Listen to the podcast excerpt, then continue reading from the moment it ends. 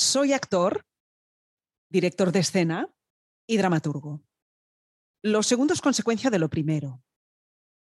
Soy cómico a la vieja usanza, artesano del teatro, alumno perpetuo, divulgador de lo que me ha regalado mi oficio y como conclusión, soy un enamorado del arte lírico. Soy un actor de larga experiencia y además soy uno de los más mm, minuciosos, podría decir, y solicitados directores de escena de nuestro país. Eh, como director he hecho incursión en todos los géneros, dramático, comedia, tragedia, musical, danza española, cabaret, circo, magia.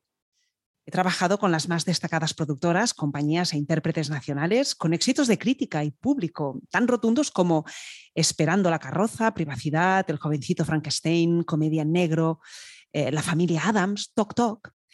Desde hace 15 años soy asesor, eh, el asesor nacional de teatro de la ONCE. me responsabilizo de la coordinación artística de 25 grupos de teatro formados mayoritariamente por personas ciegas o con discapacidad visual. Y desde hace siete años colaboro semanalmente con Canal Extremadura Radio como divulgador del género lírico en el programa La Gatera. Como actor de teatro he trabajado con los más prestigiosos directores y, compañías. Y en mi trayectoria destacan obras como Toc Toc, que es el éxito más rotundo de los últimos 50 años de la cartelera teatral madrileña, con más de 3.000 funciones y más de un millón de espectadores. O las laureadas Sweeney Todd, Aquí no paga nadie, Clowns, Guys and Dolls y Company. Sí, Company. Y ahora habla Nina. Company, una producción que estrenamos en el 1997. Y digo estrenamos porque fue la primera vez que conocí y tuve el placer de trabajar con Esteba Farré. Benvingut, Esteba, bienvenido. Muy bien hallado y bueno, enamorado, enamorado de aquí, de la que me habla en estos momentos. Ay, por favor, gracias. ha llegado el momento de las florecillas, las florecillas. Exactamente, exactamente. Lo, sabes que estoy encantado de colaborar, de, charlar contigo y de partir estos momentos. Cuando te propuse hacer el podcast y te dije, hago un podcast sobre divulgación de la voz humana, y me encantaría que participases. Y tú no dudaste ni un momento del tema, del tema del cual, vas a hablar hoy, que si quieres ya lo puedes, lo puedes exponer a quienes nos están oyendo. Bueno, mm, a ver, no lo dudé porque es que no me quedaban más opciones. O sea, solo puedo hablar de lo que un poco sé y trabajo, ¿no? Que es la voz de los personajes, ¿no?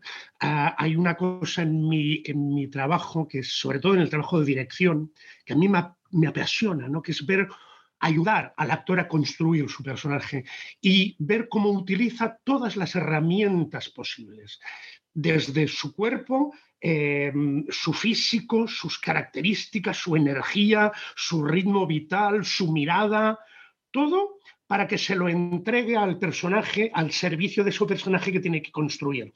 Y evidentemente la voz es mm, el vehículo más directo al corazón del espectador.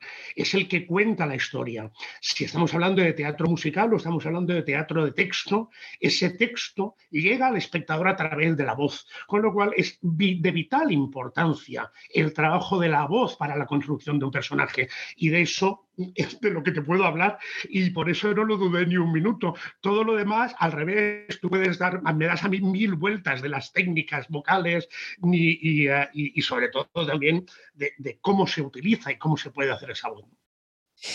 Cuando preparábamos el, el episodio que vais a escuchar hoy, lo preparábamos con Esteban, de repente dijimos, wow, sería fantástico tener feedback de compañeros de profesión y saber si, si ellos piensan como nosotros, que el personaje se puede y se debe construir a partir de la voz, a través de la voz, ¿no? Y entonces dijimos, ¿por qué no hacemos una encuesta? y aquí aprovecho para pedir de nuevo disculpas porque en vez de hacer una lista de difusión a través de WhatsApp, creé un grupo Esteban, esto no te lo conté. Dios, Dios mío, Dios mío. Dios mío, nos, van a odiar. No, fue terrible. Y, por, y, desde aquí ya os pido disculpas de nuevo porque yo quería de verdad que me tragase la tierra, porque quería hacer un, crear una lista de difusión y creé un grupo y metí ahí a no sé cuántos actores, que bueno, fue muy divertido porque se fueron saludando. Hombre, ¿cuántos años? bueno, pues ha sido maravilloso porque, mira, hemos tenido 57 personas, compañeros nuestros de oficio, que tú conoces muy bien, y, que han respondido el, formulario muy amablemente y desde aquí les damos las gracias. Pues sí, sí, además muchas ganas de oírlo porque no sé nada, nada. No, ¿eh? Esteban, no sabe nada de estos datos. ¿eh? Estoy en estos momentos virgen, virgen de, la, de la documentación que me va a aportar Nina. Virgen total. Bueno, pues de estas 57 personas, el 63,6% son mujeres. Y el 30 por, ahora, por ahora vamos bien y es un fiel reflejo de la profesión. ¿Hay más mujeres que hombres? Muchísimas más. Y sobre todo, no solo eso, sino que prestan más atención a su formación y a la construcción de personajes las mujeres que los hombres. ¿Y hay más personajes para mujeres o para hombres en teatro? ¿En teatro? No, no, hay muchos más personajes para hombres que para mujeres. Tanto en texto como... Siempre. Eh, eh, el teatro siempre va en paralelo a la sociedad. Siempre, siempre. Es un fiel reflejo, es un, es un espejo. Entonces, em, evidentemente, mm, está ahí. ¿Quién, incluso hay, otra, hay, otra, hay otro concepto, ¿no? Que es eh, quién va más al teatro como público, quién acude más al teatro como público, son las mujeres. Con lo cual, ¿qué interesa más? Historias en que el sexo opuesto sea más atractivo para el espectador. Entonces, realmente habría, bueno, eso es todo otro, otro, otro episodio. Otra ventana, otra ventana para hablar que nos escapábamos totalmente. Menos mal que dijimos de hacer un pequeño guion para no irnos por estos derroteros. Pero es interesante y nos pasa en todos los episodios que eh, escogemos un tema y se abren 100 melones. De hecho, mira, te voy a contar una anécdota. Hubo un compañero...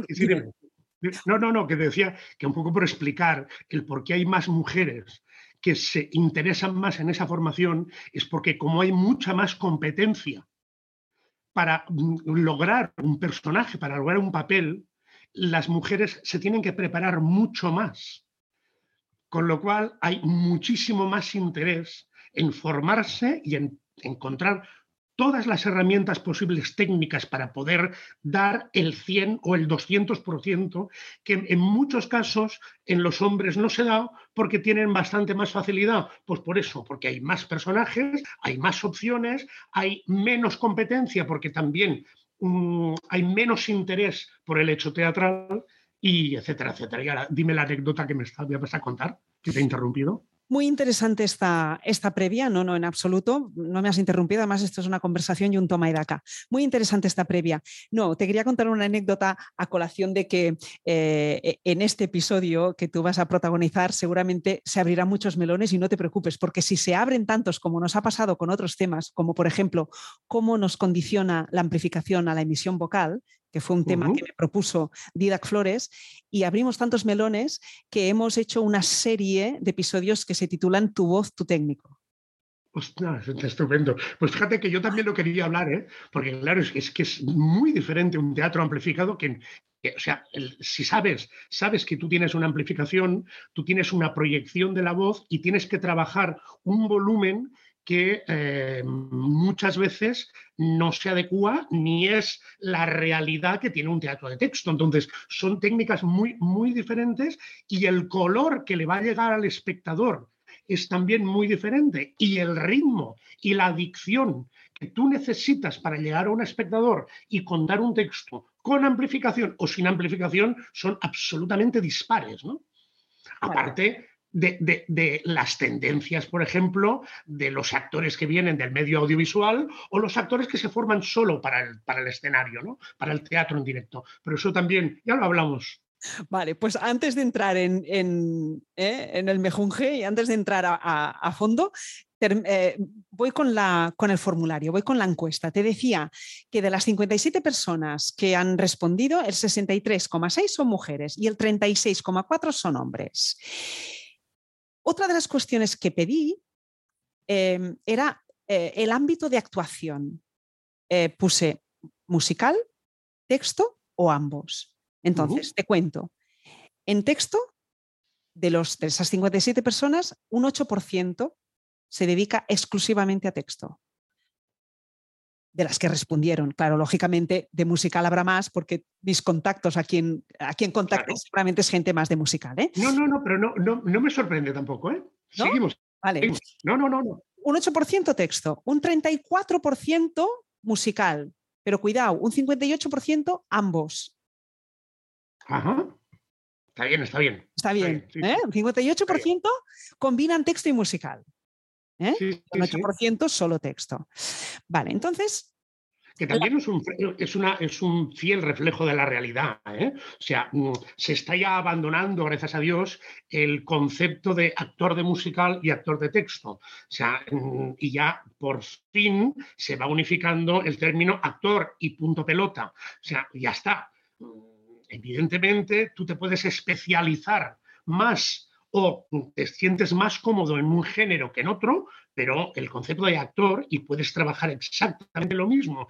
Y, y ahora incluso ya mm, también poco a poco se va diferenciando entre actor teatral y actor de audiovisual. O sea, vamos, vamos estamos un poquito ah, unificando ya criterios. Entonces, que haya un 58% quiere decir que no es como antes, ¿no? Que el actor de musical solo hacía musical y el actor de texto solo hacía texto. Las la preparación y eso mm, tenéis mucho que ver, ¿no? Los que os habéis dedicado tantísimo tiempo a la docencia, que es... Eh, que haya una generación de actores lo suficientemente y solventemente preparados para mm, acometer cualquier género con total rigor. Entonces, me, agrada muchísimo que haya un 58%. Y cuando decía que hay un 8% solo que los que hacen texto trabajan la voz, es porque mm, todavía persiste que el actor de texto mm, la preparación vocal no es importante.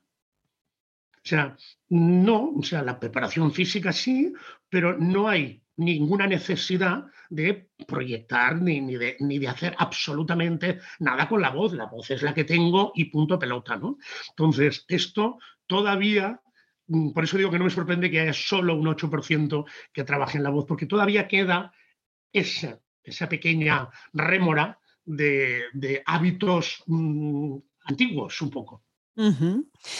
Vale, entonces, una de las preguntas que formulábamos una vez, eh, una vez que hemos sabido si eres hombre, si eres mujer, si te dedicas al teatro musical, al texto o ambos, eh, les preguntamos, ¿antes o durante el periodo de ensayos y para preparar tu interpretación, ¿Te haces preguntas acerca de cómo debería ser la voz de tu personaje y la trabajas para que sea congruente y esté acorde con las características y circunstancias del personaje que interpretas? En definitiva, ¿construyes tu personaje a través de la voz?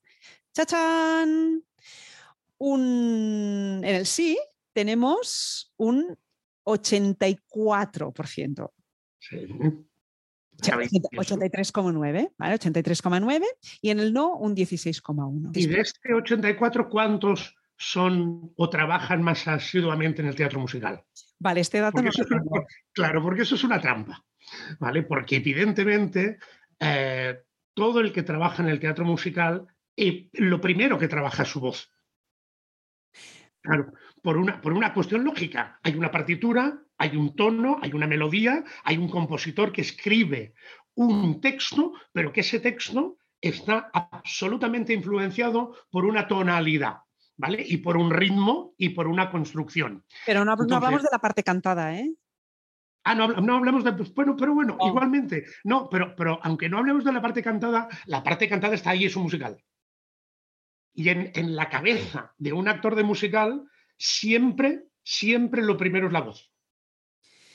Sí, pero bueno, te sorprenderán algunos de los comentarios. Yo, creo, que, nuestros compañeros de, profesión entendieron bien que cuando les, les, formulábamos esa pregunta, lo hacíamos en relación a, o sea, musical se canta, pero también se habla. Hay musicales que no, que es todo música, pero la mayoría, digámoslo así, la mayoría hay, texto. Puede ser que haya poco, pero lo hay. ¿no? Entonces yo creo que ellos entendieron muy bien que nuestra, nuestra encuesta iba encaminada a saber si eh, cuando su personaje habla, si, eh, es decir, se formulan preguntas de cómo será la voz de ese personaje, no cuando canta, sino cuando habla. Y yo creo que lo entendieron bien, ¿eh? Bueno, hasta aquí, hasta aquí los datos. ¿eh? O sea, participaron 57, la mayoría o una, un, porcentaje bastante alto se dedican tanto a teatro musical como de texto. Eh, hay más mujeres que hombres y eh, un, tanto por ciento muy elevado dicen que sí, que, que, que piensan en la voz para construir su personaje o que la tienen muy presente. Bueno, yo he seleccionado cuatro, cuatro o cinco comentarios que si, si, se da el caso, pues te los, te los leeré. por favor, por favor, sí, sí estoy... Pero ahora solo quiero leerte uno y con esto ya introducimos el tema. Entonces... Bueno, ya llevamos un buen rato introduciendo el tema, ¿eh? Bueno, no, pero cuando digo introducir el tema, quiero ya ir a, ya, a, escucharte hablar y a, un poco que, puedas desarrollar toda la batería de, ítems que has escrito en ese guion que nos hemos, mm, bueno, que te has preparado, vaya, y que es muy interesante. Entonces, la última cuestión que les decíamos en ese formulario era, tanto si tu respuesta ha sido sí como no, es decir, me, sí, tengo la voz en cuenta o no tengo, no tengo la voz en cuenta para eh, prepararme mi personaje, te agradeceré que expongas las consideraciones que creas oportunas en relación a no es necesario trabajar la voz, o sí es necesario trabajarla, tanto en texto como musicales, eh, es fundamental trabajar aspectos como ABC, bueno, en fin, les dábamos un poco de orientaciones. Entonces, te leo el primer comentario que me aparece.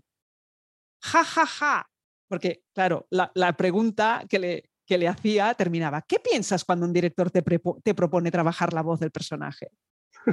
Y me responde, ja, ja, ja, me sorprendería, no es muy habitual, pero pensaría que ese director sabe lo que se hace, que conoce su trabajo y el mío, y me daría confianza.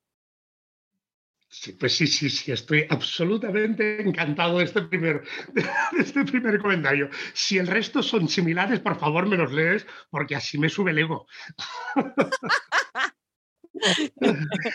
la, verdad, la verdad es que, que sí, que es, que es que es muy poco habitual. Y yo encuentro que es un tema tan, tan importante. Mm, hay un montón de ejemplos, de, situaciones. O sea, partiendo de la premisa, que ya, no digo mm, eh, todo el teatro, eh, tanto el musical como el teatro de texto, lo que contamos es una historia. Y es una historia contada a través de la palabra. La palabra cantada o la palabra mm, leída o la palabra escrita. O sea, todo. Me da, me da absolutamente igual el género y ni, la técnica que usemos para contar esta historia con la palabra. Y la palabra solo se cuenta a través de la voz. Hay algo, o sea, justamente esta semana estoy escribiendo un artículo para una revista que es eh, que lo he titulado El poder de transformación que tiene el teatro Em, para todos, ¿no? para las personas. En este caso es para las personas ciegas, aunque como has dicho, yo colaboro desde hace ya 15 años con, con, ah, eh, la ONCE ¿no? y un poco organizando pues, y, asesorando ah, los aspectos artísticos de casi 25 compañías de teatro de ciegos. Entonces, he escrito un artículo, conozco muchas vivencias y el poder de transformación del teatro. Eh, hay una parte que hablo del juego, ¿no? de la capacidad que tiene de jugar. Ese, pero ese juego que tiene que tener una cierta credibilidad, una verdad muy absoluta. La verdad, ese juego que tú ves a dos niños en un parque jugando y que te los crees. Que hay tanta verdad en esos dos niños jugando que eso es para mí el gran el, gran aspecto, el, gran, la, gran maravilla del hecho teatral, del juego teatral.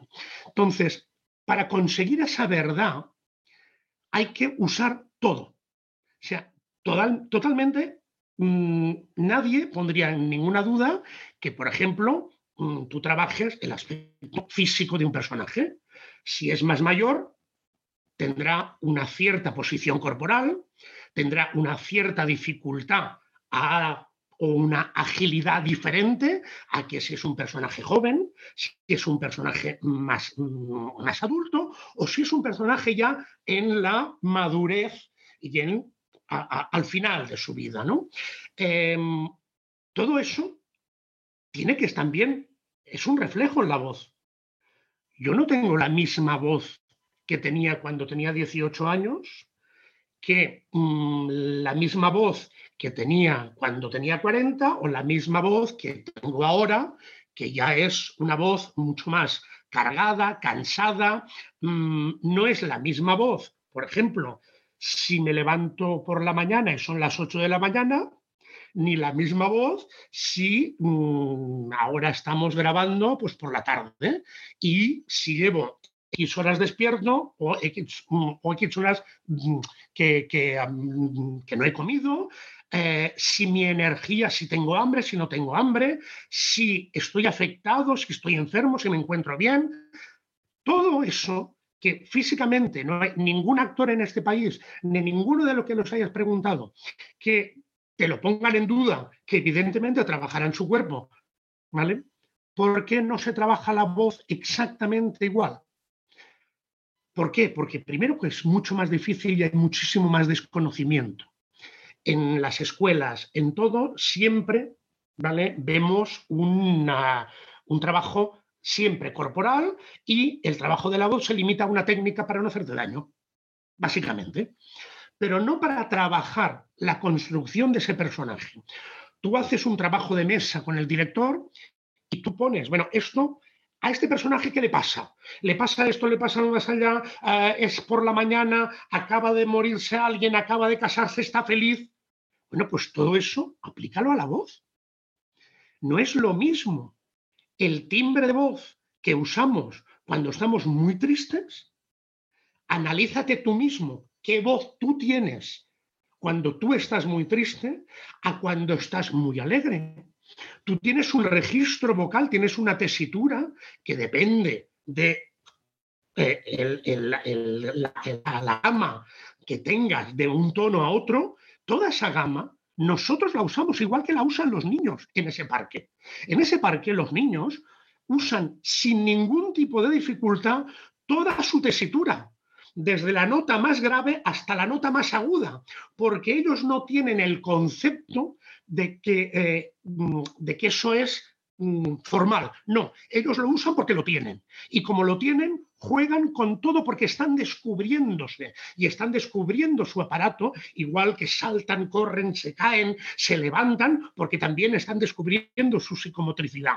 Bueno, pues ah, igual que descubren su psicomotricidad, los niños también descubren su voz. ¿Qué pasa? Que nosotros al reproducir ese juego que nos gusta, esa verdad de jugar como niños, que es el teatro, em, siempre vamos a intentar reproducir la gestualidad, a ver cómo es una persona mayor, cómo es esta señora, cómo es, eh, yo qué sé, ¿no? Una señora en el campo, es que te tengo delante y me, acabo de acordar, pues, de, de, los Fuentes Madison, ¿no? O sea, cómo es esta señora italiana en el campo, allí perdida en mitad de la América profunda.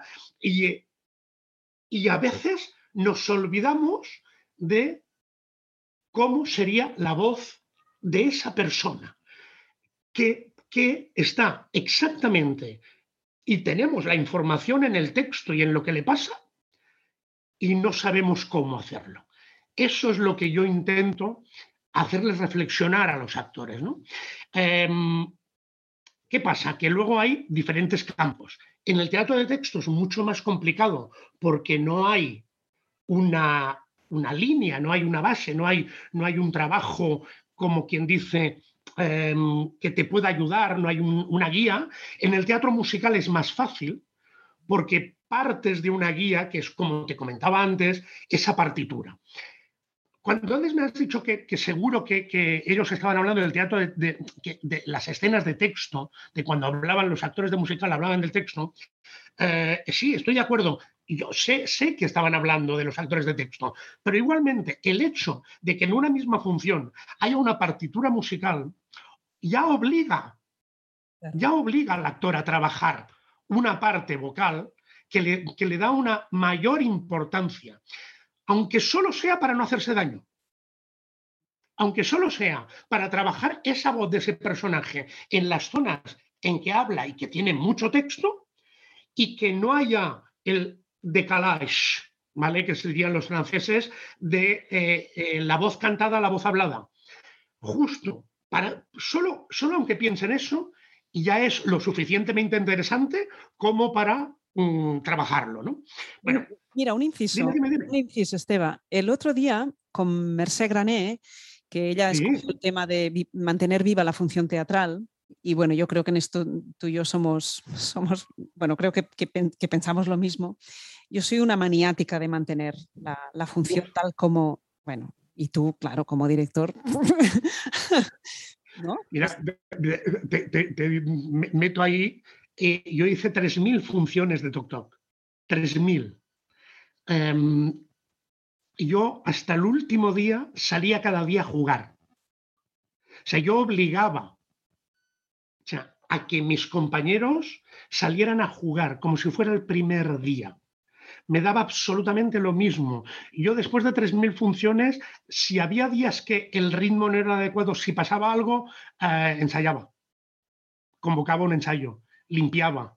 Si salía algo nuevo que de golpe porrazo jugando, salen cosas nuevas y creía que sí que podía aportar algo, eh, convocaba unos ensayos para poder limpiarlo y colocarlo fehacientemente. O sea, y concienzudamente para que eso no deteriorara nada, ni lo de antes ni la escena de después, ni que pisara absolutamente nada, porque podíamos ganar a lo mejor un, dos segundos de brillantez, pero nos cargábamos cinco minutos después, entonces no valía la pena. No, no, entonces, todo eso es para mí es de vital importancia el mantenimiento de una función. Me acabas de hacer un pase, me acabas de hacer un pase fantástico, porque claro, cuando dices si es necesario, pues Mm, voy y convoco un ensayo. ¿Un ensayo para qué? Fijaos, esto concuerda o, liga, ¿no? o linka con lo que, lo que estábamos hablando ahora sobre la diferencia entre tener una partitura o no tenerla. Mercé Grané me preguntaba, ¿por qué nos pasa eh, con, la partitura? Una vez tenéis eh, solventadas las cuestiones técnicas, ¿no? De, timbre, de intervalos, de lo que sea, ¿no? Eh, con la música nos pasa, ¿no? En cambio, eh, con, las escenas sí. Bueno, porque tienes una partitura, ¿no? Y poníamos el ejemplo de Sondheim, pues porque Sondheim en este caso, ¿no? Pero bueno, no solo Sondheim, otros, otros, otros eh, compositores ya han hecho el trabajo por ti. Y tú lo, lo, único que tienes que hacer es ceñirte y no irte, ¿no? Entonces, en el texto, es decir, ¿qué vengo a decir? El teatro, al final, es métrica, es ritmo. Es Exactamente. Y cuando nos vamos, cuando nos, desviamos del camino, cuando nos desviamos de la métrica, porque, vale, en texto no tenemos una partitura, pero bueno, hay un trabajo de mesa. Hay una es, lo que, es lo que te decía de, que el musical tiene la facilidad, ¿vale? O sea, o tiene la ventaja de que hay eh, hay una línea, hay un, hay, eh, eh, field, hay un pequeño hilo en que los actores van cogidos, ¿vale? Porque pueden transitar y pueden ayudarse de ese hilo que es la música, que es el tempo, que es el ritmo, que es una orquesta, ¿vale? Que está llevando la propia inercia. En texto no, en texto la métrica la tienes que tener dentro. Yo muchas veces, yo me, he especializado y la gente dice, pues eso, ¿no? De que, de que mm, eh, soy un gran director, entre comillas, de comedia. Y la comedia tiene una particularidad muy, muy específica, que es que necesita una disciplina y una métrica precisa. Un gag en comedia, si no tiene el tempo adecuado, eh, es imposible que te funcione. Si ese tempo está un segundo atrasado, un segundo adelantado, ese gag no te funcionará. Si está en el tiempo adecuado, eso es una carcajada impresionante. Y toda la función tiene que ser una partitura. Entonces yo en muchas entrevistas siempre digo es que a mí me ha ayudado tanto el haberme formado y el haber trabajado como actor de musicales y tener una formación musical básica, porque no, no, no soy un experto. Yo mm, una partitura no te la sé leer. Me puedo ayudar con, la partitura. Eh, eh, entiendo los conceptos básicos de la partitura y eso me ayuda para poder estudiar o incluso para poder adaptar textos. Pero no, no tengo el conocimiento como para leer de golpe y porrazo a vista una partitura, ni cantarla, ni entonarla, no tengo el oído absoluto, pero sí todo ese bagaje que yo he tenido como actor de musicales me ha permitido y sobre todo mi pasión por la música y por el musical y por la lírica, por la ópera y la zarzuela y todo lo que sea el género lírico, me ha permitido que yo concibo las comedias como partituras escritas, suenan en mi cabeza de una determinada manera. Yo sé que esa, ese texto es una música para que eso produzca una sensación al espectador. Y eso se liga con lo que te contaba antes, ¿no? Es que la palabra es lo único que tenemos para que llegue directamente el mensaje al estómago del espectador, igual que si es la palabra combinada con la música y llega de una manera brutal. Por eso me apasiona el género lírico, porque es la obra de arte total, como decía Wagner, que es la perfección, porque es unir la emoción de la palabra con la emoción de la música. Y eso no solo te provoca una emoción, sino que te provoca una catarsis. Pero cuando tienes el texto solo y tú ese texto necesita un tempo para que funcione, ese tempo ¿vale? tiene que estar acompañado de una métrica, de un rigor y de una disciplina para que suene. Si no, ese texto no va a sonar. O sea, nadie yo qué sé, por decirte, la, la, mm, la, quinta de Beethoven, ¿no? Pa, pa, pa, pa, pa, pa, pa, pa, tiene un tempo. Si tú haces pa, pa, pa, pa, pa, pa, pa, pa, no es la quinta de Beethoven. No funciona.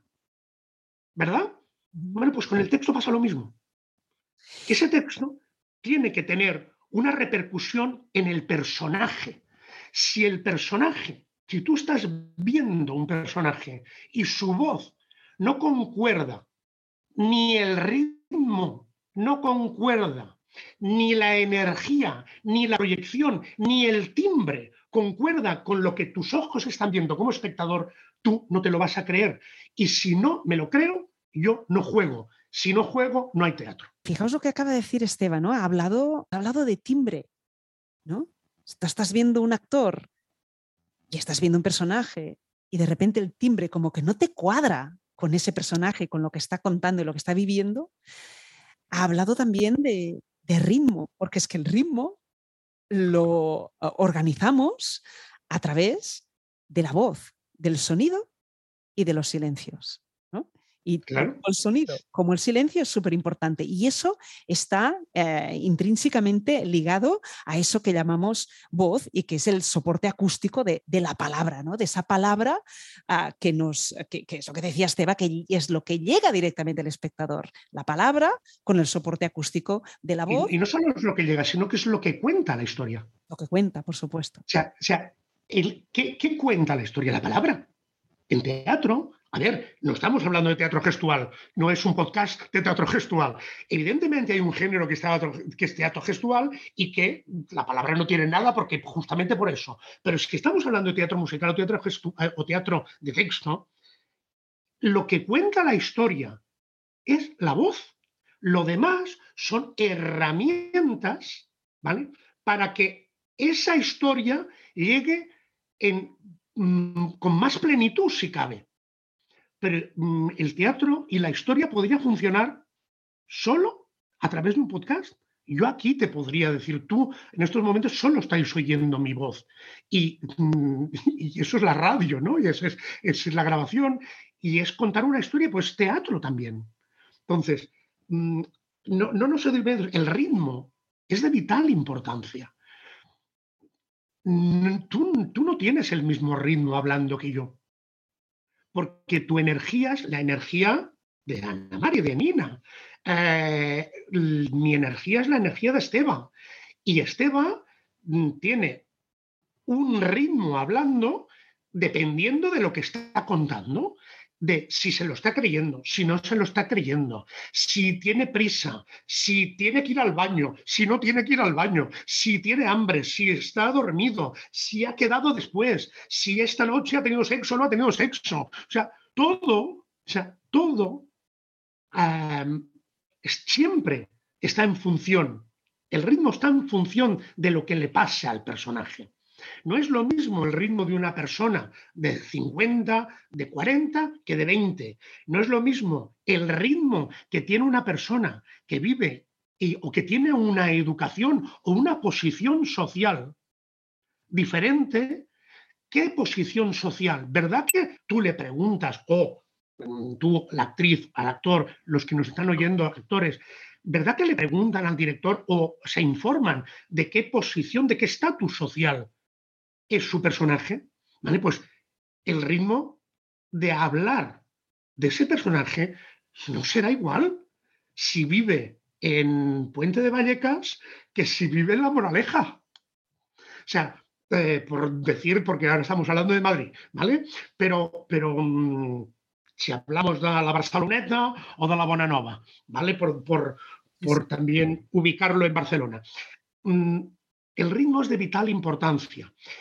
Luego, el ritmo también va, eh, y, el ritmo de la voz y de la narración va muy en función de lo que hablábamos antes, ¿no? Si el teatro es amplificado, si no es amplificado.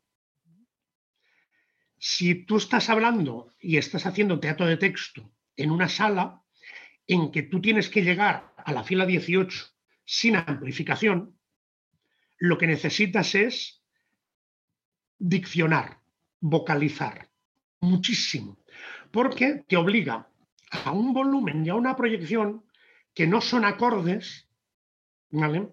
con el poder llegar a tan lejos y que te escuchen de tan lejos. ¿Qué tienes que hacer?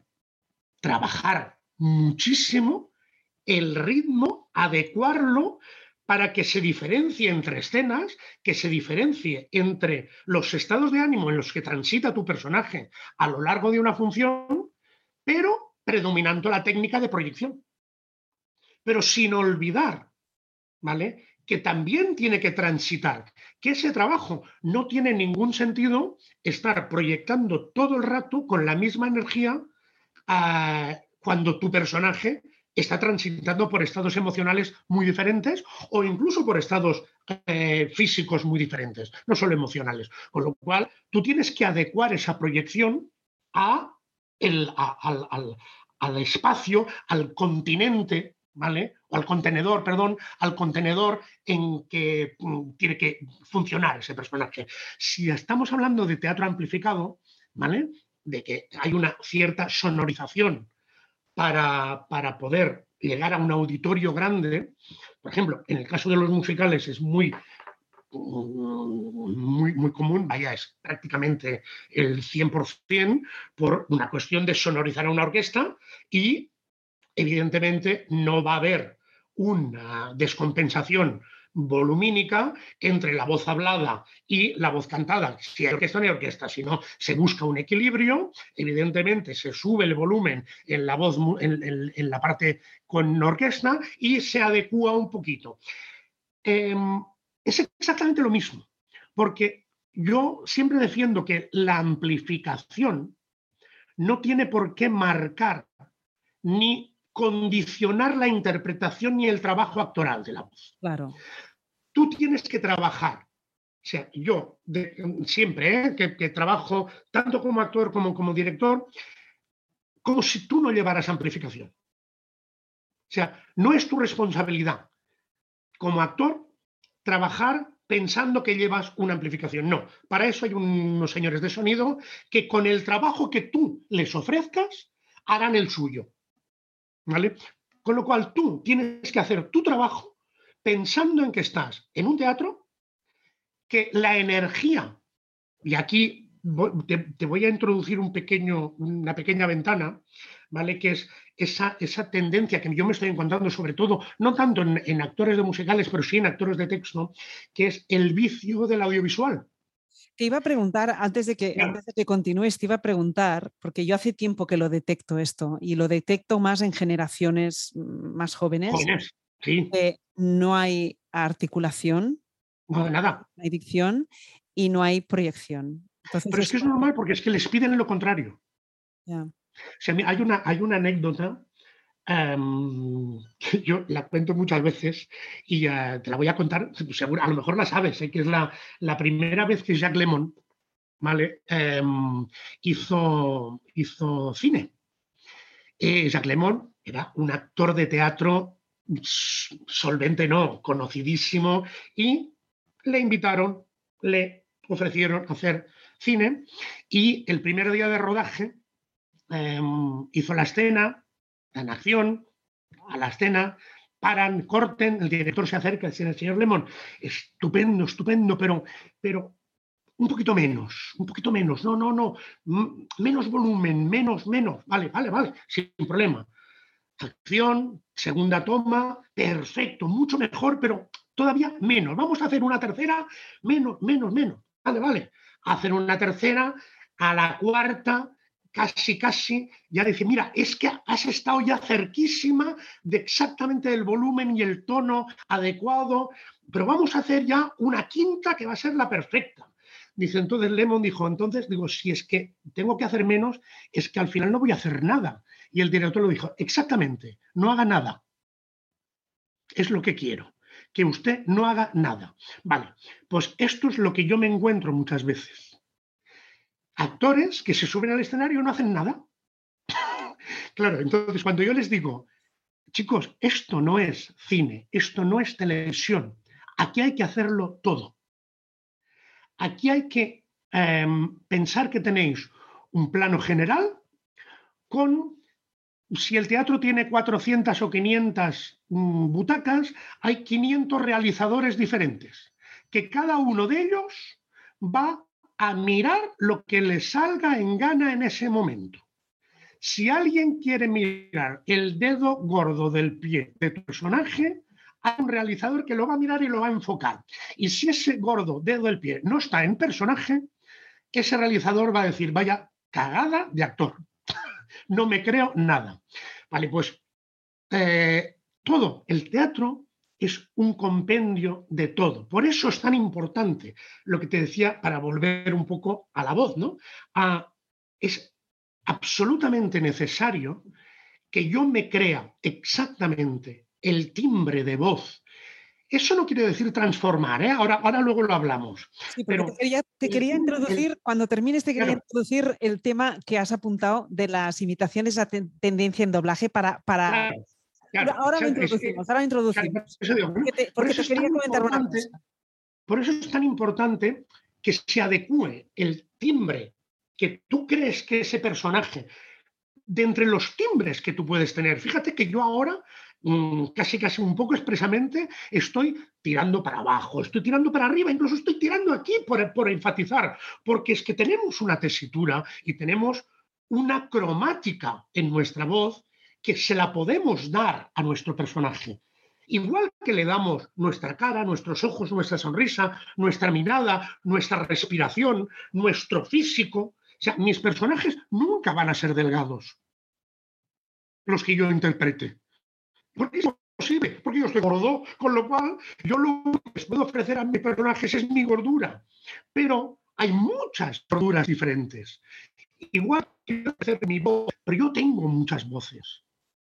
Yo tengo muchos colores en mi voz que puedo descubrir y que sin hacerme daño y teniendo en cuenta lo tengo que hacer a diario, porque la repetición es también una de las características que no tienen nada que ver con el audiovisual. El audiovisual se hace un par de veces, grabamos y si sale ya nunca más me voy a acordar ni de esa vivencia ni de esa escena a no ser que la vea a través de una pantalla. En teatro no, en teatro yo tengo que reproducir esa emoción, ese color, ese timbre hoy, pero mañana en el ensayo lo tengo que volver a reproducir si me ha gustado y lo tengo que fijar y tengo que encontrar la técnica para seguir jugando y poder reproducir eso a diario y ser capaces de que engañar al público, porque además ellos también vienen a jugar, saben que les vas a engañar, pero hostia, engañales bien. O sea, que para eso pagan. Claro. Cuando hablamos de construir el personaje a través de la voz o de tener muy en cuenta la voz cuando construyes tu personaje, cuidado que no estamos hablando de, de hacer ninguna caricatura.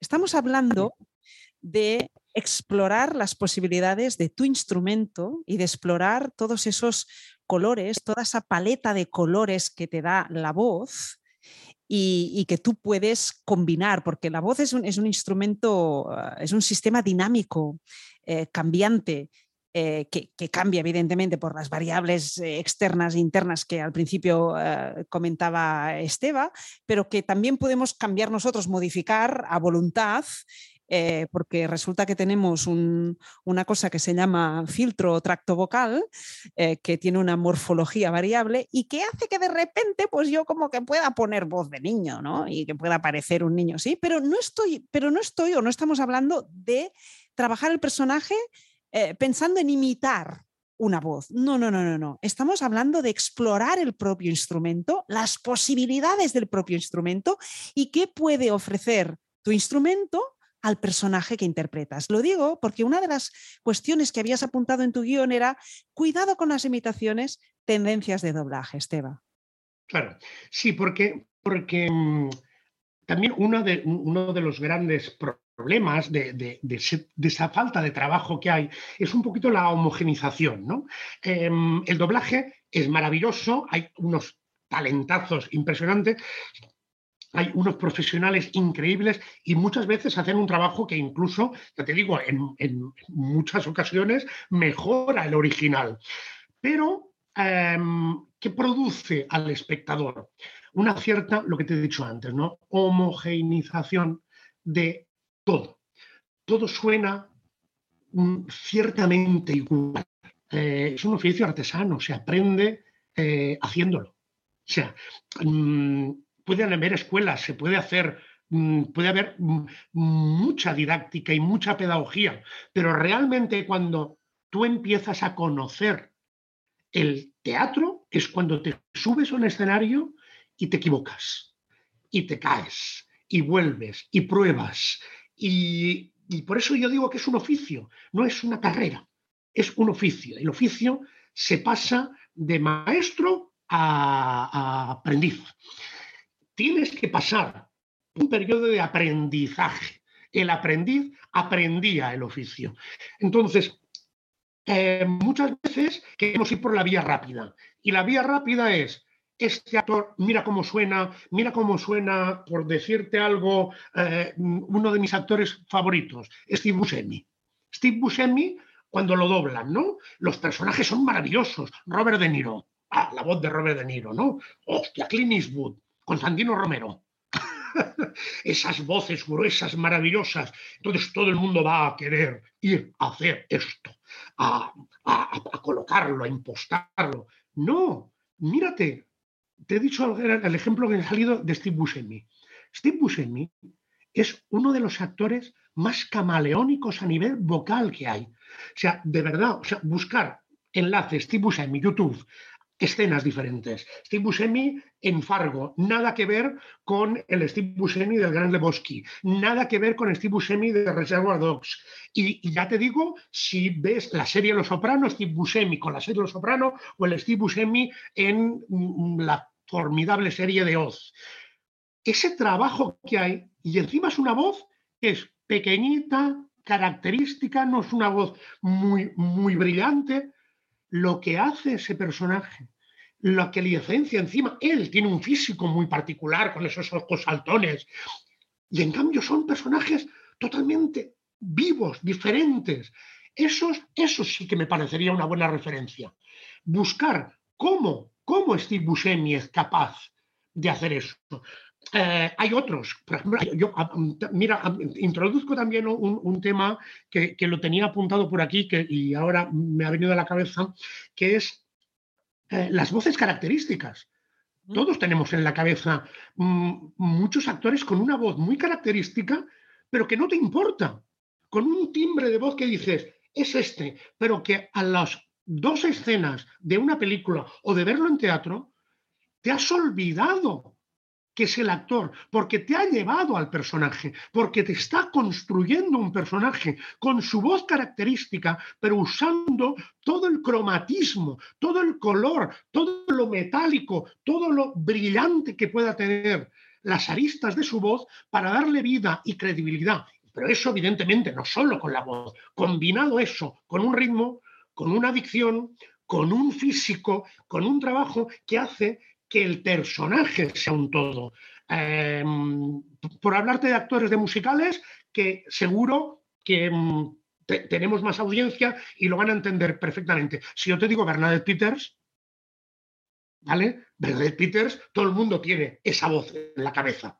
¿Por qué? Pero en cambio Bernadette Peters, cuando habla, cuando construye personajes, no tiene nada que ver, nada que ver la Bernadette Peters cuando en Sunday in the Park with George o en Into the Woods. Nada que ver, ni nada que ver con, con Annie Get Your Gone, cuando dice Annie Get Your Gone, ¿vale?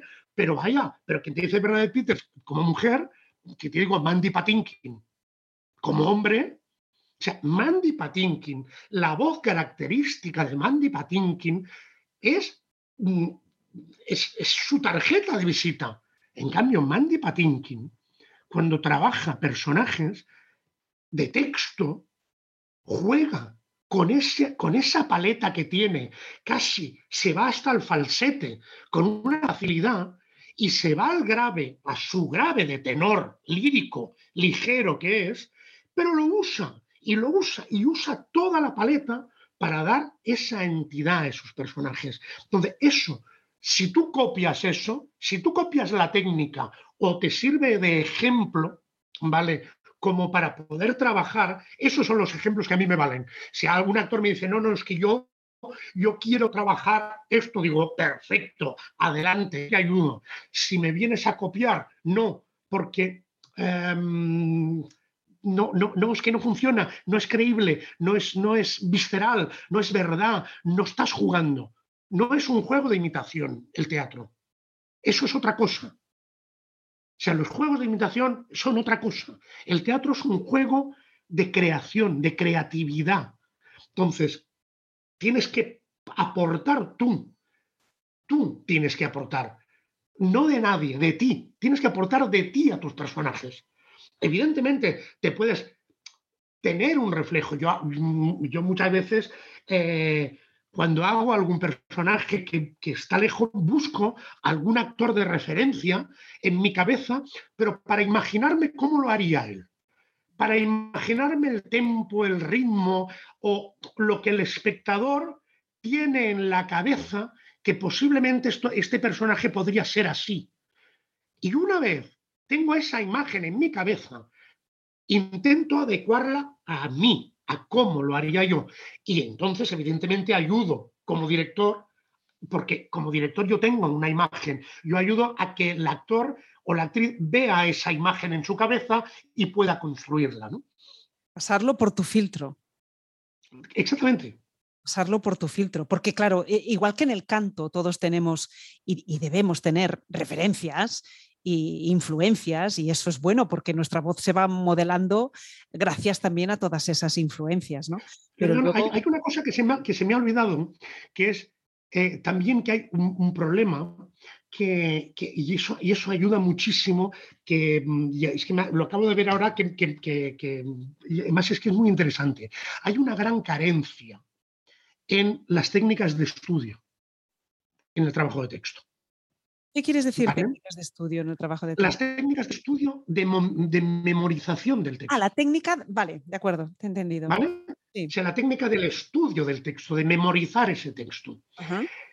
No hay una disciplina, no hay un rigor, em, no hay una finalidad de cómo hay que estudiar ese texto. Eso influye sobremanera en cómo emites la voz, porque es como tú vas a contarlo. Si tú no has integrado ese texto de una determinada manera, con sus no podrás jugarlo. Perdona, con sus signos de puntuación. Claro, pero, pero fíjate, si tú quieres darle credibilidad a un personaje, tú y yo estamos hablando, y es de verdad. Nosotros no estamos haciendo los puntos literarios. Nosotros estamos haciendo los puntos que nos pide la vida. Claro, porque lo que estamos diciendo responde a la necesidad que tenemos de decir lo que queremos decir en ese momento, pero estamos haciendo puntos, eh, eh, signos de puntuación y eso es lo que en definitiva marca el ritmo, ¿no? Lo digo porque el, signo de puntuación es el gran olvidado, ¿eh? está en sí, sí, sí, No, no, pero yo no, pero yo lo que digo es que una cosa es la lectura literaria, la lectura de trabajo y otra cosa es cómo ese texto está en boca de un personaje. El personaje no piensa en los puntos y en las comas, las hace, pero no las piensa. ¿Vale? Con lo cual, lo que piensa el personaje es cuándo empieza a hablar y cuándo termina. ¿Y qué va a decir en ese fragmento de tiempo? Si tú no construyes o tú no estudias el concepto de la intervención que tú tengas, aunque esa intervención sea de tres frases con cinco comas y ocho puntos, ¿vale? Em, nunca podrás jugar. ¿Qué pasa? Tú estudias una partitura. En la partitura ya te pone donde ya, ¿verdad que te estudias donde tienes que respirar? ¿Dónde hay un calderón? ¿Dónde hay un punto? Signos de puntuación también. Exactamente. Lo mismo. ¿Vale? ¿Y, ¿Y qué haces después? Lo adecuas a tu respiración. Vale. En texto tienes que hacer exactamente lo mismo. ¿Vale? Pero primero, para poder poner donde respiras, tienes que saber qué vas a contar. Si no, no vas a poder jugar porque no va a tener la credibilidad necesaria para poder poner tu voz al servicio de ese texto.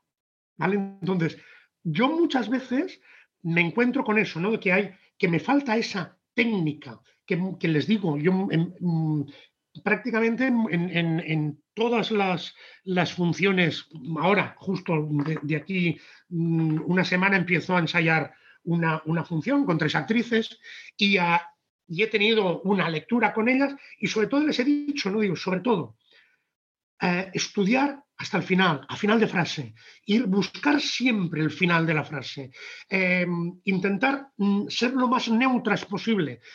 Una vez entender, entended muy bien qué vais a contar. ¿Qué vais a contar en cada una de, cada vez que yo abro la boca? Porque yo luego puedo parar, puedo respirar, le podré poner 50 puntos si hace falta, pero yo mi cabeza sabe dónde tendrá que llegar. Con lo cual mi voz va a llegar y va a ir, a lo mejor como estoy haciendo ahora, subiendo de intensidad, de timbre y de tono para acabar de una determinada manera. Y eso es creíble. Si tú no controlas el texto que vas a decir, em, eso es muy difícil porque te va a pillar siempre falso. Con lo cual, ¿qué estarás? Estarás haciendo tonos gratuitos. Y es cuando es lo peor del mundo, ¿no? Cuando oyes a esos tonillos absolutos que son un poco para culminar esos tonillos de doblaje, entre comillas y siempre respetando muchísimo el trabajo de doblaje, porque es de verdad, o sea, porque sé que hay en este país, yo creo que es de los mejores profesionales del mundo en doblaje. Mira, te voy a leer algunos comentarios de nuestros queridos compañeros que han tenido la amabilidad de, hacer esa encuesta que, hicimos para, seguir un poco eh, sacando jugo a esta, a esta conversación que ya llevamos casi una hora, ¿eh? O sea, ¿Ah? sí, sí, sí, o sea, esto pasa volando. Madre mía. Sí, sí, pasa volando. Mira. Madre mía, madre mía. Eh, dice, dice un compañero nuestro, eh, por supuesto era anónimo, con lo cual tampoco no sé quién, quién lo dijo, ¿eh? pero dicen cosas como estas. El trabajo de la voz para la construcción de un personaje es esencial, desde el aspecto artístico hasta el más técnico. No hay personaje sin un trabajo vocal adecuado. No está mal, ¿eh? Nada mal, nada mal, nada mal, nada mal. Está muy en mi línea, está muy en mi línea.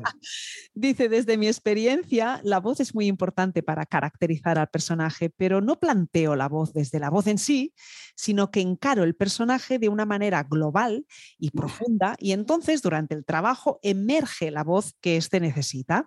Si empiezo el trabajo al revés, la voz no surge de manera tan orgánica y me cuesta de sostenerla. Cuando a partir del trabajo de personaje voy dejando que la voz surja, entonces eh, esta se sostiene por ella misma, porque el cuerpo entero, que también adquiere un color determinado, está allí con el personaje. Mm, totalmente mm, lo, suscribo. O sea, mm, cada maestrillo tiene su lebrillo. O sea, quiere decir que no, no hay una técnica. lo que estoy diciendo yo yo, a mí no me importa, o sea, hay que combinar. Yo lo único que digo es que sí que hay que trabajarlo, pero igual que digo que hay que trabajar el cuerpo, igual que trabajar el físico, hay que trabajar la energía y hay que trabajarlo todo. O sea, mm, no, no, no son términos incompatibles. Si a él le funciona muchísimo mejor primero trabajar otros aspectos y después, y que ir mm, poco a poco encontrando la voz del personaje, me parece mm, estupendo. A ver, hay, una cosa que, antes de terminar me gustaría em, no, estoy diciendo que acabemos, ¿eh? ni muchísimo menos, pero vaya. Que, hasta, que, hasta que el invitado se cansa.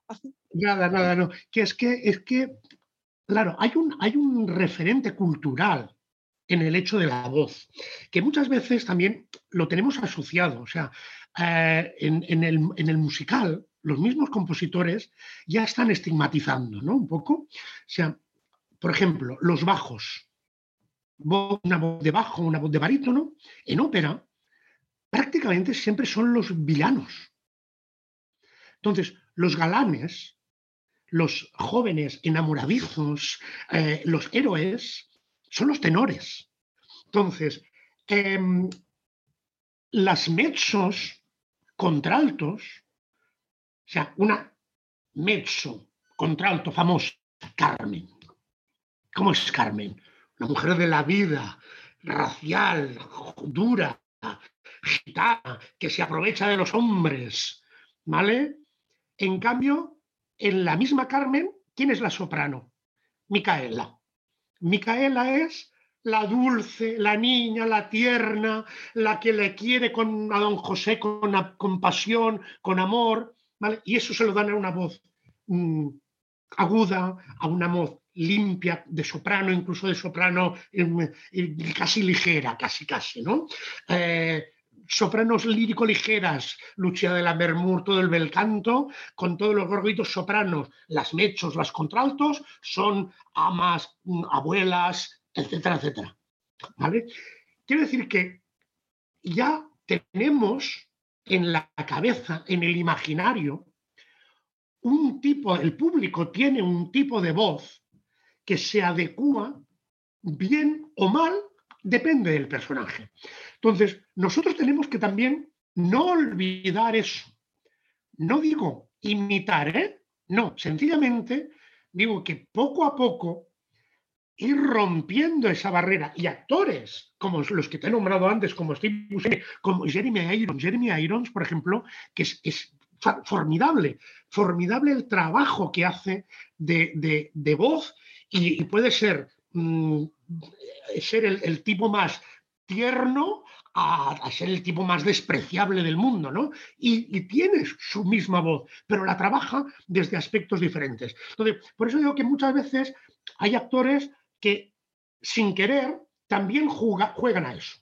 Dicen, no, no, es que mi personaje, como es mayor, voy a ponerlo más oscuro. ¿Por qué? ¿Por qué?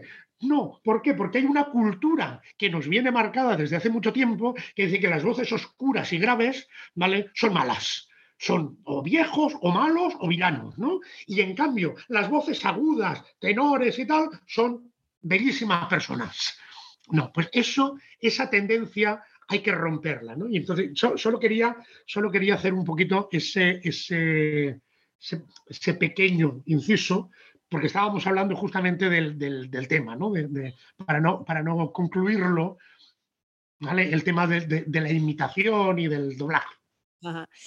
Mira, te leo otro mensaje y tiene que ver este mensaje con, una, con un ítem que tú también pusiste en el, en el guion y hablas de ergonomía vocal. ¿no? Y dice esta persona, este compañero nuestro, eh, dice, es necesario buscar la voz del personaje si éste se aparta bastante de ti o tiene otras características. Eh, otras veces tu propia voz puede servir, mm, pues es una, una garantía de que la naturalidad está presente en tu interpretación.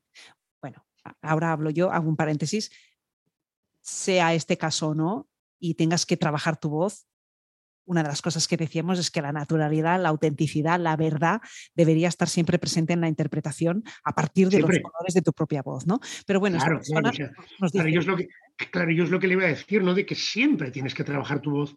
Igual que es lo que te he dicho antes, ¿no? Que, que vamos a ver que yo tengo un físico y yo le voy a dar mi físico y yo no voy a cambiar mi físico. O sea, mi físico a ver, me puedo adelgazar más, adelgazar menos para un personaje, pero mm, hasta los límites que permita mi salud y mi cuerpo. O sea, yo no voy a poder cambiar, puedo adaptarme, adaptar mi físico al personaje. Yo lo, que estoy diciendo es que hay que adaptar tu voz al personaje. Y evidentemente siempre partiendo de que eres tú el que está encima del escenario. Tú tienes que aprovechar todo de ti mismo. Yo a mis actores y actrices siempre les digo lo mismo, o sea, cuanta más coincidencia haya contigo, mejor. Claro. Porque más orgánico será. A mí cuando, cuando me viene una actriz o un actor y me dice, no, no, es que yo quiero alejarlo mucho, digo, pues qué tonto. Porque es que, mm, porque, porque es, una absurdidad. O sea, porque si hay coincidencias, aprovechalas porque ya las tienes hechas. Claro. Y, porque esa verdad esa verdad que va a tener tu personaje coincidiendo con tu propia verdad es impagable. Es impagable. O sea, tú, yo como Esteban Ferrer subo al escenario e intento aprovechar el máximo de mí porque eso va a dar una credibilidad al 100% a mi personaje. Y luego ya hay evidentemente un texto, una historia y un contexto que ya desubican que no soy Esteban Ferrer encima de un escenario, que soy quien me toque ser. ¿Vale? Pero para eso hay un texto, un contexto y un, y un espacio concreto que me ayudan. Todo lo demás se lo tengo que aportar yo, yo como Esteban Ferrer, con mi voz, mi físico, mi cuerpo, mi edad y sobre todo mi historia vital, que evidentemente Mm, conforme vamos acumulando oficio, vamos sabiendo mucho más. Por eso te decía, ¿no? De que, cuando me, pediste, ¿cómo quiero, quieres, que, mm, quieres que te presente? Y, te escribí eso, ¿no? Artesano del teatro, te escribí alumno perpetuo, porque es verdad, o sea, yo creo que es el único oficio en que continuamente seguimos aprendiendo, que siempre somos alumnos que siempre hay alguien que te enseña. O sea, yo siempre, siempre, ayer fui al teatro y, y, antes de ayer fui al teatro y salgo aprendiendo algo de mi oficio. A muchas veces aprendiendo lo que no quiero para mi oficio, lamentablemente. Pero eso también es un aprendizaje. eres un alumno, eres alumno perdido, ¿no? Y sobre todo el divulgador, por eso también no, no, no dudé en ni, un segundo en aceptar tu invitación, porque mm, es que mi oficio me ha regalado tanta experiencia que, es, que para mí es un crimen que se vaya conmigo. O sea, no, yo tengo que, que ayudar a que las próximas generaciones sepan más, igual que me ayudaron a mí, igual que yo he aprendido de ver y de trabajar con los más grandes. Pues mira, mientras, como ya iremos terminando, porque, vamos, yo no tengo ninguna ganas de terminar, ¿eh? pero yo, yo, lo voy diciendo por si el invitado quiere terminar. Y, cuando tú quieras terminar, lo, a mí siempre me gusta que, que, que, lo hagáis con una, si os habéis dejado algo en el tintero que no haya salido, eh, si queréis hacer una reflexión final, y mientras tú te lo vas pensando, te, eh, termino de, leer el, mensaje que había empezado a, leer esa persona que nos decía ah, Que, sí, que, busca la voz, sobre todo si se aparta bastante de, de mí, etcétera, etcétera. Vale, pues decía esta persona, los directores casi nunca te piden que cambies la voz. Solo me lo pidió uno y quiso que fuera una voz más grave. Tan grave que durante las representaciones fui perdiendo los agudos de tanto forzar las notas graves. ¡Tachán! Bueno, sí. Em, vamos a ver. Lo que decíamos antes. Los límites es tu propia voz y tu propia técnica. Te pueden pedir lo que quiera, pero tú eres tu instrumento. Tú tienes que saber hasta dónde puedes llegar y hasta dónde no puedes llegar. Y sobre todo, Em, por, lo que me has dicho y por el comentario, yo no estaría muy de acuerdo con eso, director. O sea, porque estamos hablando del arquetipo, ¿no? O sea, de, no, no, es que yo la quiero grave, ¿por qué? ¿Por qué? ¿Por qué la quieres grave, no? O sea, mm, es como cuando alguien te dice, aquí yo quiero que salgas desnudo. también preguntas, ¿por qué? Si merece la pena y es viable, pues algo sin ningún tipo de problema. Si es gratuito, mm, a lo mejor te diré, pues oye, no, porque es que soy yo el que tengo que salir y, mm, tengo un problema. ¿Me entiendes? Todo. Yo, a, mí siempre me gusta el, actor que, mm, que te pregunta, que te pregunta el por qué, porque eso es que eh, da señal de que está interesado en, el concepto teatral, en el juego, que está intentando jugar contigo.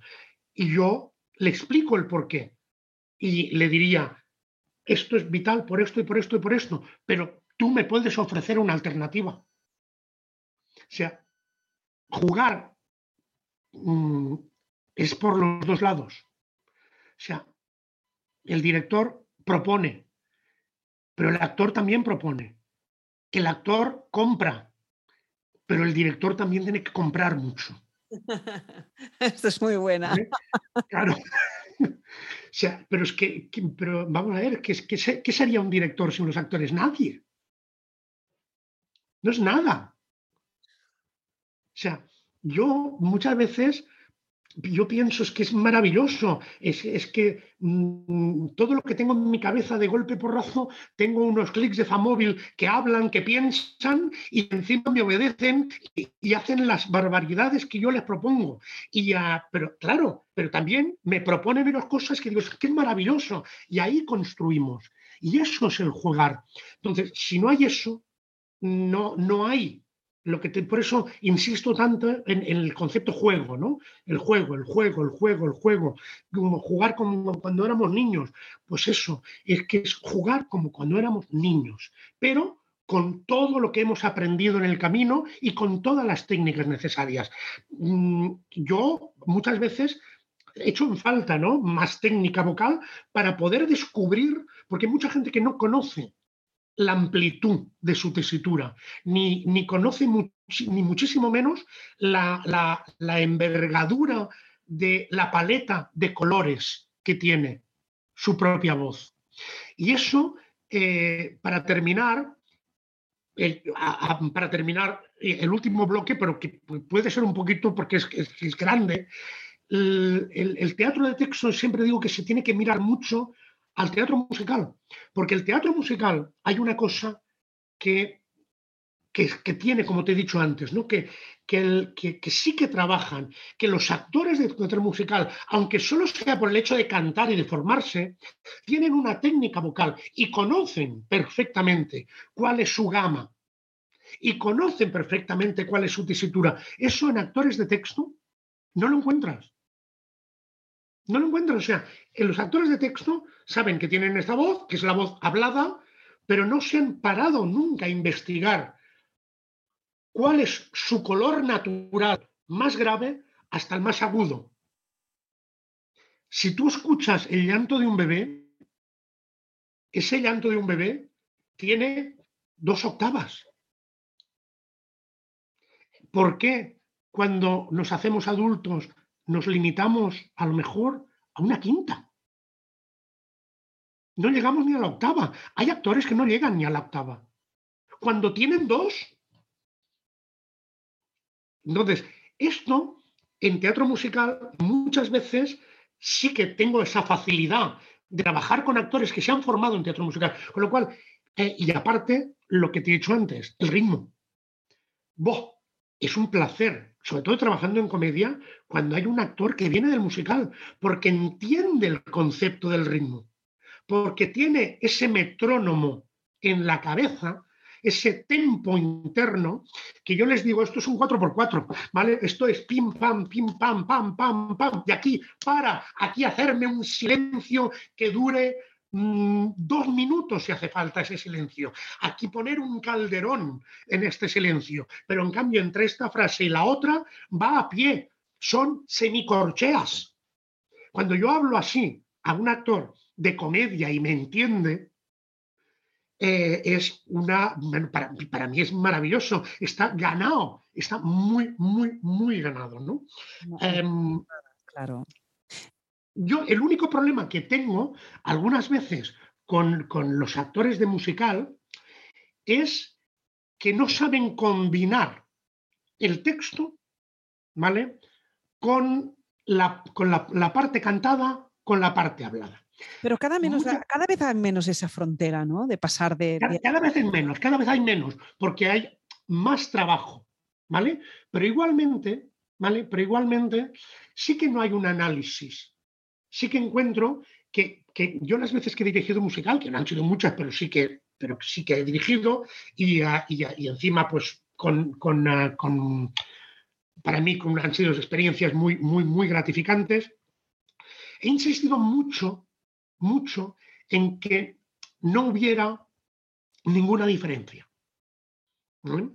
Sobre todo, primero por el tipo de musicales que a mí me gustan. ¿no? Me gustan los musicales que la la parte, la partitura, la parte de canción aporte a la historia. No me frene la historia, sino que el texto cantado sea de igual valor que el texto hablado. O sea, que vaya sumando información y el objetivo o el desenlace de la función tenga el mismo peso, la parte de texto hablada que la parte de texto cantada. Con lo cual eso tiene una, mm, un arco de, transición que también facilita mucho más que el personaje sea eh, mm, mucho más creíble de principio a fin. Pero yo qué les digo, hay una cosa que no podemos cambiar, que es la partitura. ¿Vale? En ópera tú puedes cambiar, no puedes cambiar nada. Sea, está todo escrito, ¿vale? Y hay un autor que ha escrito eso y un director musical que en, en musical también. O sea, en musical Tú no puedes cambiar una canción. Esa canción está escrita, la puedes subir de tono, bajar medio, medio tono, un semitono, cambiarla de, mm, de mayor a menor. O sea, depende de la orquestación, depende de todo, pero el tempo de la, de la partitura es uno. Con lo cual, ¿qué les digo? El personaje te lo marca el tempo. ¿Cómo canta este personaje? Bueno, pues depende de lo que cante y en el tempo que cante, adecua el texto a ese tempo. Porque si no, va a haber diferencia. Tú tienes que construir tu personaje a través del tempo que te ha propuesto el compositor. Eso es un trabajo a la inversa. ¿Vale? O sea, muchas veces hacemos la escena y luego viene la canción. ¿Vale? No. Yo lo que digo es, hay una canción que hay un tempo y ese tempo está marcado por una partitura. Vale, pues ahora, ese tempo, la escena anterior te tiene que llevar a este tempo. Tú tienes que transitar, que la escena anterior sea un tránsito de la anterior escena musical a la siguiente y que evolucione el tempo como puede evolucionar un tempo musical. Ahí encontrarás el ritmo. Después, la tonalidad. Si tú, ese personaje está en un tono, ese tono es el que tú tienes que ir buscando en tu texto para que cuando llegue la primera nota, el público ya esté en el oído y, y tu voz esté ya en esa tonalidad y en ese registro para que sea la forma más natural de transitar una voz hablada a una voz cantada. Y para mí hay algo que es fundamental para que esa frontera no, no esté ahí o no esté tan latente, tan presente, que es siempre pensar cómo, ante una partitura, ¿eh? ¿cómo lo diría si lo hablase? Yo, por ejemplo, siempre trabajo los textos de las canciones con la métrica, pero hablada. Pues yo ahora te digo lo revés. Si cuando tienes un texto en un musical te diría, ¿cómo lo dirías si lo cantases? Claro. para, para, justamente agarrarte fuertemente a, la, métrica, ¿no? Pero como estábamos hablando desde la perspectiva de esa frontera que aún se da, pero que cada, cada vez se da menos, de que cuando el cantante pasa de, de hablar a cantar, ¿no? cuando pasa del, texto hablado al texto cantado. Eh, yo creo que cuando, cuando nos ponemos ante la partitura, si tenemos presente cómo diríamos las cosas si las dijéramos hablando, creo que esa frontera sería menos, Y el viaje es cierto que es de ida y de vuelta, porque de repente Claro. dejamos de cantar y pasamos a hablar. Exactamente. Sí, está claro. Claro, por eso digo que, que tú tienes que encontrar esa voz y ese personaje y ese tempo y ese ritmo en lo que no puedes cambiar de ninguna manera, que es la partitura. Claro. Claro, o sea, la- por ejemplo, ¿no? O sea, tú la partitura te, te marca, es un tempo y una, una- una métrica, y eso es inamovible. Lo que tú puedes adecuar es lo que te deja la libertad, el propio autor, que es la parte del texto. Eso te, de- te deja una cierta flexibilidad para encontrar esa verdad. Pero para encontrar una verdad conjunta, tienes que unificarlo y este trabajo lo tienes que hacer tú. Evidentemente, el director te tiene que ayudar. ¿Vale? Y el director te tiene que exigir que hagas esto. Porque lo que va a exigir el espectador es creérselo todo. Claro. ¿Vale? Y entonces, eh, y todo tiene que estar al mismo nivel. O sea, no solo ha pagado por ver una- unas canciones estupendas, sino todo, ha pagado por ver un espectáculo. Entonces, es, es, mm, yo creo que es imprescindible hacer esto. Y, y- y lo que te decía antes, ¿no? que, que- que tiene que beber el teatro de texto, tiene que beber mucho, mucho del teatro musical, porque les puede aportar yo siempre, igual que como director y actor, siempre digo que, que todos los actores alguna vez en su vida tendrían que dirigir, ¿vale? Porque así sabrían lo que se necesita desde cuando se está abajo. Pero a la viaje de vuelta también. O sea, a todos los directores les exijo, les exijo que se suban a un escenario. ¿Vale? Porque si no se han subido a un escenario, jamás sabrán lo que se necesita, ¿vale? Que, mm, que les digan o que cómo les ayuden cuando se está arriba. Entonces, eh, es imprescindible. Y a los actores de texto, yo les diría que por favor alguna vez hagan la experiencia de trabajar métricamente, de darle credibilidad a una partitura que te viene marcada. ¿Vale? Que tú tienes que hacer eso inamovible, como te he dicho antes, porque eso no lo puedes cambiar, porque está así. Ahora, ponle credibilidad a eso. Primero, ganarás enormemente, enormemente en métrica, en tempo. Y eso para la comedia te vendrá de perlas. Pero para el drama igual, porque el drama también es una partitura. Una partitura mucho más amplia, con un tempo más aletargado, pero los silencios son tempo también. Si tú no puedes abusar, tienes que saber que ese texto es música para el oído del espectador.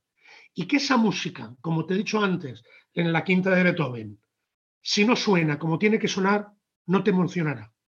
Si la quinta de Mahler no está cada movimiento en el tempo adecuado, no te pone los pelos de punta. Pues en teatro de texto lo mismo y en musical más que más.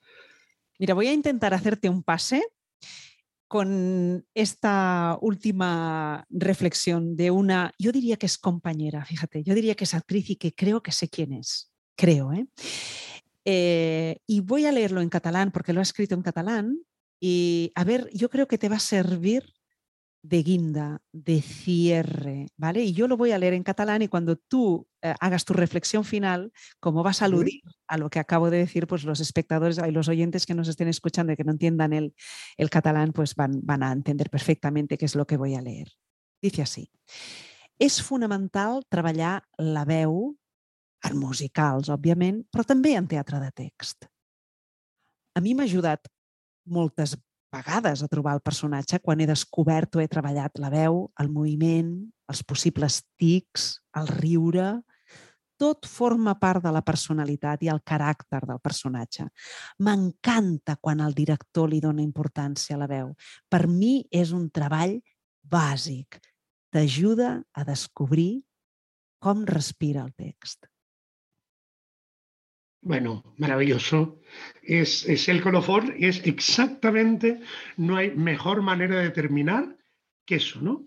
Es que te ayude, ¿eh? que ese trabajo de texto básico, imprescindible, te ayude a descubrir cómo respira el texto.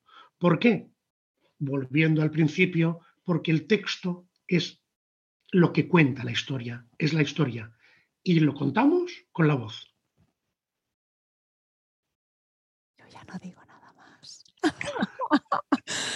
Fantástico, Esteban. Gracias por tu tiempo. Por favor, a ti, ya sabes, yo, bueno, y yo a mí me encanta. Gracias por tu tiempo. Sabes que este podcast tengo noticia de que lo escuchan estudiantes de interpretación. ¡Qué guay! Sí, sí, sí, sí. Muy sí. bien, muy bien. Sí, sí, pues bueno, pues es maravilloso. Todavía más que va a ser un episodio muy, muy útil para, para ellos y para los que mm, no estamos en, en, en, época de estudiar, pero seguimos estudiando y aprendiendo. Pero somos alumnos perpetuos, claro. somos alumnos perpetuos, exactamente. Personas y de profesionales como, como tú que tienen tantas cosas a, a contar a partir de tantas experiencias, tantas vivencias, estando en, en, todas partes, ¿no? en la parte del director, en la parte del actor y visitando tantos géneros como es, como es tu caso. Así que bueno, mil gracias, gracias por tu tiempo por todo lo compartido. Y, y si algún día te apetece hacer uh, uh, parte 2, aquí estamos, ¿eh? Para... Pues, eh, ya sabes que no me toques las palmas, que no soy de Sevilla, pero casi, casi. Esteve Ferrer, moltíssimes gràcies, muchas gracias. A tu, Nina. I un petó molt gran. Un petó. Adéu.